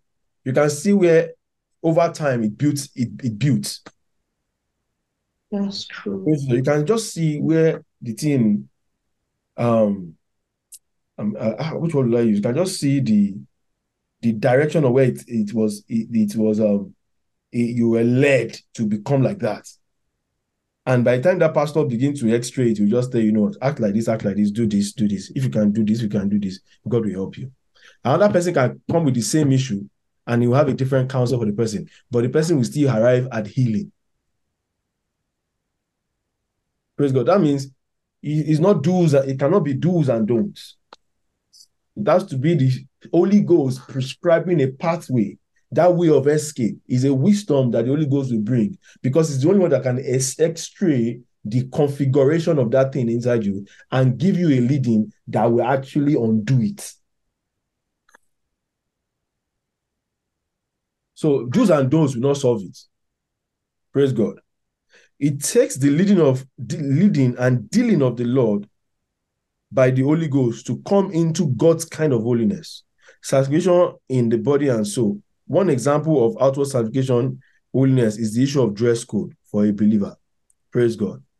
Now, let me. Uh, this example of dress code is very common. Um, somebody can say, "Don't wear trousers." Anybody that wear trousers is a sinner. You can. But wearing wearing trousers or not wearing trousers is not the problem. Because a man, a woman can wear skirts, very long one, and be and still be sinning, like be sinning seriously. I will not mention the sin, different sins that if someone that can wear skirts can be committing. I've seen somebody that tie scarf, tie, everything, wear long skirt, but can steal, like steal. Very skillful in the in the act of stealing. But can tie scarf, does not use perfume, Mm. but very quick, very skillful. The hand is very fast. Praise God. So you realize that because you tie scarf does not change. In fact, some people will hide the, the thing they stole inside the scarf. Really matter. Oh, Praise God. So you now realize the fact that the scarf is not the problem. That scarf is not uh, anything. But also, the scripture prescribe modesty. So you see the balance there. Any anybody, even because even brothers, there's a way you dress that start telling you, "Ah, this one is too much. It's not that you are dressing too nice. You know, there's way you can wear tight shirts. Only and you are going to fellowship. Holy Ghost, you go and change that shirt. Do, do you get what I'm saying? There's a way you can dress. Holy Ghost will tell you that just can you just consider the sisters in fellowship? If you dress like this, you will distract many people. Hmm. So it's not only brothers that get tempted, even sisters get tempted. Praise God. So you see, but because but that dressing is not, but because you wear big big trouser and big shirt, does not mean that you right you you are living righteously. Hmm. The Bible has to, admonishes Christians to dress moderately and modest apparel. Praise Yeah. Jesus. Another one is um separation from the world outwardly. Praise God. Many believers believe and practice sanctification from the world by staying all to, away altogether. Now we addressed this last week that you are not you are in the world, but not of the world. So separating yourself from the world is not the solution. You can be in, you should, God wants us to be inside this world, but not be of the world. Of the world is that you agree, being of the world is that you agree with their mannerism. Yes. You agree with the lifestyle the world pres presents. That's being of the world. Mhm. I pray that thou may, yeah, I have given them thy word, and the word added them, because they are not of the world, even as I am not of the world. Of the world is that the and what makes you not of the world is because you have the word of God, which contradicts this world. So a man to be of the world is that he has the word of the world. In other words, whatever the world is saying, whatever the world is prescribing, the design of this world, you agree with it, then you are of the world. But you can be in the world and your lifestyle can contradict the pattern of this world. Mm. And that's actually you gain strength because for a man to gain strength against this world, he must be tempted by this world. God has designed it like that. You will face temptation. And by rising above temptation is the way you overcome the world. So if you separate yourself out of this world, away from this world, I, I know I heard one sect like that because they believe that this world is so perverse and everything. They carried themselves and took themselves into the bush, and they created a world for themselves inside the bush there. But at the end of the day, inside that same bush, they were maligning each other. They were they were fornicating. Do you get what I'm saying? Inside that same bush. so the problem is not because of they were living in community outside in the world. Do you get what I'm saying? The problem is the world is inside us. Mm. Yeah. That certain sect, the head of that sect was later arrested.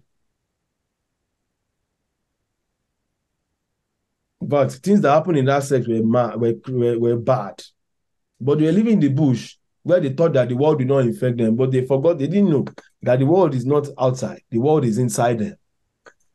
And it's the world inside us that God wants to heal. So you see some people, they will not watch TV, they will not use electronics, some people will not even use phone Mm. because it is of this world. But that's not what we are saying. So, Mhm.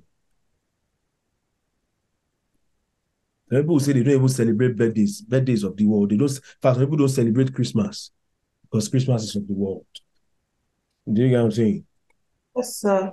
Uh-huh. But it's not. That is not what we are saying. Some don't believe in using the world by using electronics, television. Others don't accept and use the present civilization, which truly is not of Christ. For them, this is the way of being sanctified from the world. Good as it may seem, this is not the kind of separation from the world that the scripture teaches. The truth is that every person, including believer, has the world in his soul. It is there in the form of carnality, darkness, ignorance, blindness, veil. Hmm. Staying away from the system will not do much because we all already have the seed of the world inside our souls. The best way to fully allow the Lord Jesus to deal with the world within us. No, no. The, the best way to fully allow Jesus Christ to deal with the world within us, the worldly system and the spirit around us, is to allow the Holy Spirit lead us. Hmm. These are the things I've touched on. I'm just reading the manual for us to uh, emphasize on these things. Praise God. You see? So leading is a wisdom that um that uh uh that can outplay the wisdom of this world. When the Lord leads you, you become smarter than the world. Hmm. Hmm. You know, the spirit is a swiftness against the world system. You become swifter than the world system. So the world is getting bad, but you know that God has designed it that the gospel can sustain a man no matter how dark the world is. You know, in this present world where we are saying that wow, LGBTQ is taking over, everything is taking over. Let me tell you something. There's a wisdom to raise to grow in this system and raise your children, and they'll be holy. Yes. There's a wisdom. If you can only be led.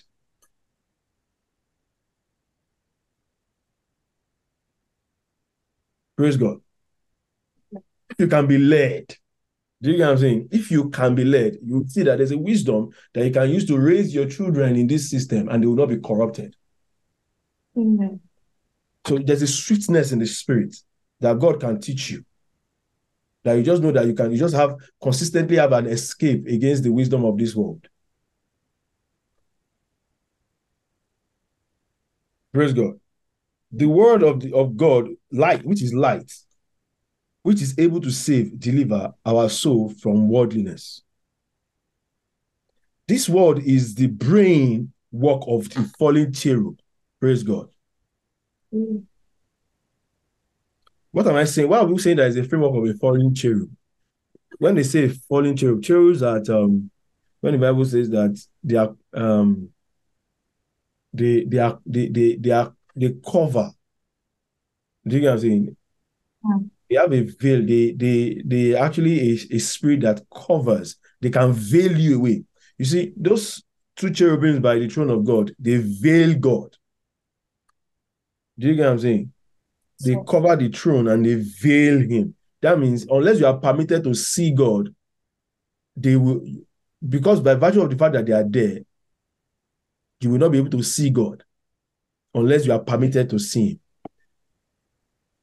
Let me quickly explain this properly. Let me just come down and explain this. The thing about it is that they are designed that unless God grant you access into him, they have a mannerism in them that even if you want to look into God, but you have not been permitted, they will just show you something else that is not that will not make that will turn you away from the from that high of God. They have they have that they have that capacity to turn your attention away. So you see that in the book of Genesis, they took um when the God wanted to block when when he blocked the way into the Garden of Eden, he put a cherubim. Verse So he drove out man and placed at the east of the Garden of Eden cherubims and a flaming sword, which turned every man what? To keep away from the tree of life. Do you get what I'm saying? Now, you'll be wondering, like, ah, why cherubims to keep man away from the tree of life? They have the capacity that they can just they can they can chat a they can chat a way for you. If they want to distract you from something, they will just chat another way for you to make you fully distracted from where you are actually intend to go because you are not permitted to go there. What And in your mind, you will think you are going to the right place. They just they have that capacity to veil a thing away from you. And how they veil it is not that they just cover it and you are blind to it. How they veil it is that they can channel you in another direction. Mm. That's the word I'm looking. They can just channel you in another direction that you think you are going on the right path, but they already they already, you're already lost. So you see that kind of being fell from heaven. So he has a way of charting a path for man that looks righteous, but is ungodly. Hey. That's why a man, you can tell a man that this lifestyle you are living is wrong, and he will argue with you that what do you mean is wrong? It's because he has been veiled. Yes, sir. So you see that there's this kind of veil. There's no way this kind of veil. You can use your own brain to undo this kind of veil. You have to be, it's always it has to be by revelation. You have to sit down before God and let Him teach you. Let your tell yourself, I don't know anything. So that He can teach us. That's the way they take away veils. By teaching. This world is a brainwork of a fallen cherub, a fleshly carnal mind that wants to practice holiness outwardly, cannot undo the works of the a fleshly carnal mind that wants to practice holiness outwardly cannot undo the works of the fallen, wicked, evil spirit. It's not possible. How do you want to do it? Because it's a veil, it's a fallen man that has wisdom. You can your own wisdom cannot undo his wisdom. It takes a revealed wisdom to undo it. So it has to be by the spirit. You have to be led.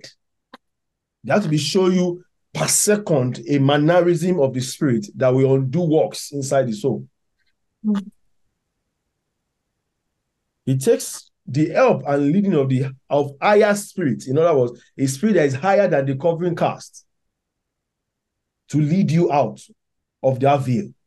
You see, one thing about a veil, the veil of the covering cast is that the veil is not just one cloth covering something. That veil is a world on its own. It's a real world, it's a reality. It's another reality entirely that a man can live in all can live in all his life. It's like a matrix.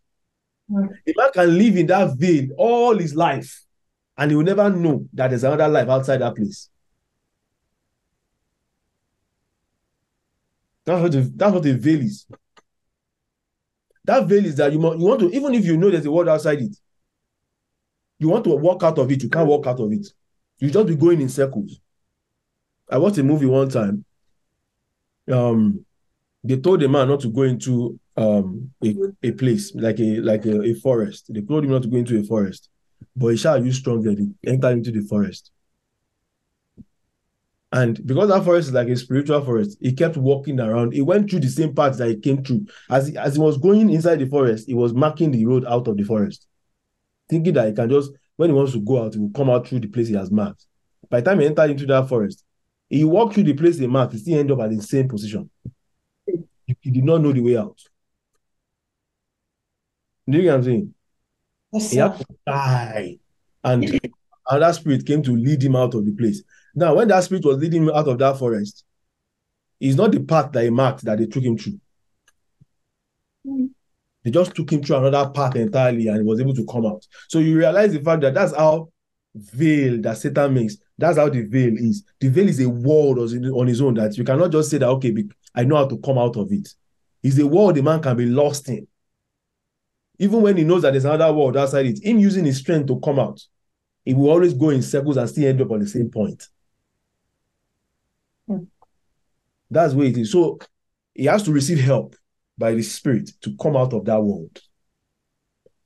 And the only person that can that can bring him out of that world is a spirit that is higher than the spirit that is veiling him. That's a wisdom that can undo that veil. Praise Jesus. Yeah. To, he said, and leading of the higher spirit, the Godhead, Father, Son, and Holy Ghost, to set us free from the web of this present evil world. Our works and thoughts, no matter how holy and pious they are, cannot deliver us from the present evil system and arrangements. Praise Jesus. Another one that, please just give me another 10 minutes. I'll soon close. Let me just finish this one, then we'll move on to what we have for next week. Praise God. Another one that we have to look at is wanting to walk in the law of Moses as given to the Jews and forsaking the epistle life that is written to the church. Praise God. One good way of telling a carnal believer is that he cannot relate with the thoughts and ways of God. One good way of telling a carnal believer is that he cannot relate with the thoughts of the ways of God that are in the epistles, which are written to the churches. Romans Revelation. Most of such believers go back to the law of Moses and the prophets to both churn out doctrines and pattern of life. Please understand that we are not saying we are bare from the law of Moses. We are barred from the law of Moses and the scripture of the prophets. No.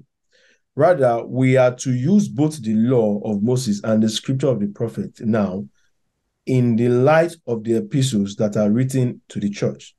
This is because the foundation of doctrine to the body of the Lord, of our Lord Jesus Christ, has already been laid in the epistles.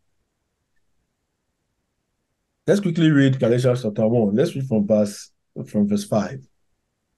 Galatians chapter 1 from verse 5. Quickly. Thank you. Verse 5. Yes, thank you. To whom be glory forever and ever. Amen. Amen. I marvel that you are so soon removed from him that called you into the grace of Christ unto another gospel, which is not another, but there be some that trouble you and would pervert the gospel of Christ. But though we or an angel from heaven preach any other gospel unto you, than that which we have preached unto you, let him be accursed. Mhm. As we said before, so say I now again. If any man preach any other gospel unto you than that ye have received, let him be accursed. Let's. Read verse 10 quickly. For do I now persuade men or God, or do I seek to please men? For if I yet pleased men, I should not be the servant of Christ. Yeah, please just continue. But I certify you, brethren, that the gospel which was preached of me is not after man. Mhm. For I neither received it of man, neither was I taught it, but by the revelation of Jesus Christ. Praise God. Hallelujah. Praise For God. you, Let's let's let's let's stay here. Let's stay here. So this gospel, I received it by what? By the revelation of what? Jesus Christ. Now, just remember that the person talking here is a, was a, a Pharisee. He knew the law. Mhm. Do you get what I'm saying? He was an expert of the law. He now says that at this point, what I'm teaching you, eh, I had to I had to forget about the law to learn this. yeah. Not that it will not be the law, because the law is intertwined in these two. Mhm. In fact, the New Testament will teach you how to use the law. Yes. People were given the law, but they never knew how to use it. New Testament will teach you how to understand the law. In fact, the entire law was pointing to Jesus, but nobody knew. Hmm. Because if you check it, the sacrifices painted Jesus Christ before every man, but they never knew. That's those sacrifices were painting the Messiah constantly before man, but they never knew. Do you get what I'm saying? So, revelation of Jesus Christ Himself begin to teach you what the law was actually talking about. Mm. Praise God. So, it's not obeying the law that will set a man free. Hmm. Praise God. Is the teaching of revelation of the person of Jesus. So you see, there's some Christian doctrine that will start. Mm. Now let's go back. That's Colossians chapter 2. Let's go there now. That's where I will close. Praise God. Let no mm. man therefore judge you in meat or drink. Betty, just just start reading. Thank you. Okay, sir. 216. Let no man therefore judge you in meat or in drink, or in respect of an holy day, or of the new moon, or of the Sabbath days, which are a shadow of things to come, but the body is of Christ. Mm. Let no man beguile you of your reward in a voluntary humility and worshipping of angels, intruding into those things which he hath not seen, vainly puffed up by his fleshly mind, Mhm. and not holding the head, from which all the body from which all the body by joints and bands having nourishment ministered, and knit together increases with the increase of God. Wherefore, if ye be dead with Christ from the rudiments of the world, why, as though living in the world, are ye subject to ordinances? Verse 21. Let's go there. touch not, taste not, handle not, which all are to perish with the using, after the commandments and doctrines of men, which things have indeed a shew of wisdom in in will worship and humility and neglecting of the body, not in any honor to the satisfying of the flesh. Continue. Okay, we are done. Continue. Thank you. Thank you. Not in any way, but of the satisfying of the flesh. Do you get what I'm saying? Praise God. So even though all these things as look as they as good as they look, they they look like you are having having um a your a righteousness, oh, but they say this thing is leading to satisfying of the flesh. So when a man is giving himself to the law again and not giving himself to revelation, he's still satisfying flesh. Yes. And he said this thing can even puff you up. Yeah. Do you get what I'm saying? So the law, yeah, vainly puffed up by his fleshly mind. Thank you. So these things can puff you up because it can just make you think, and that's one thing I see around Muslims. I have a Muslim co-worker like that. He thinks he's holy. And why does he think he's holy? He does not believe in does not believe in mortgage. He does not believe in um in dancing. does not believe. He just he, was telling me all those things does not believe in, and to him, he's holier than me. Mm. Because we will dance in church and we dance very well. I mean, I have a mortgage that I'm paying. And it will save you so much piousness. All right, mercy. Do you get what I'm saying? But left to him is very, very holy. He believes that if Jesus, if um, if he should die today, he's going to heaven. Me, I've told him many times that, bro. Me, me, I know where you are going. If you don't give your life to Christ, praise God, Yeah. praise Jesus. So you see that the law, a man can be deceived because he obeys the law. A man can just think that he's holy because he does not eat pork. Hmm. And me, when I go to restaurants, sometimes I order ribs. Praise God. Hallelujah. Praise Jesus. Now, am I saying that eating pork all the time, you know, obviously eating pork all the time is not even good for you. It's not good for your health. Mhm. But it doesn't mean that you because you don't eat because you eat pork doesn't mean that you are not holy. Mm.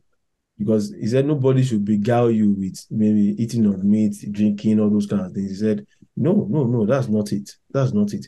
It's the teaching of faith, is the is the hearing of faith that sets you free. The of faith that sanctifies, revelation of the word. When the word start, then the Lord start revealing his word to us and bringing his word to us, unveiling the wisdom of his person to us. We are being converted and transformed. And before we, as the man is transforming, the wisdom of the world is is is uh, disengaging from the wisdom of this world. Praise God. And that is called separation. So for a man to be separated, he must be taught.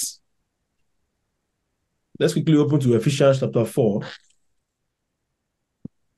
Where's that scripture again? In the ignorance of their mind. Ephesians chapter 4, I think it's verse, is it 20? 18. eh? Having the understanding darkened, being ali- okay.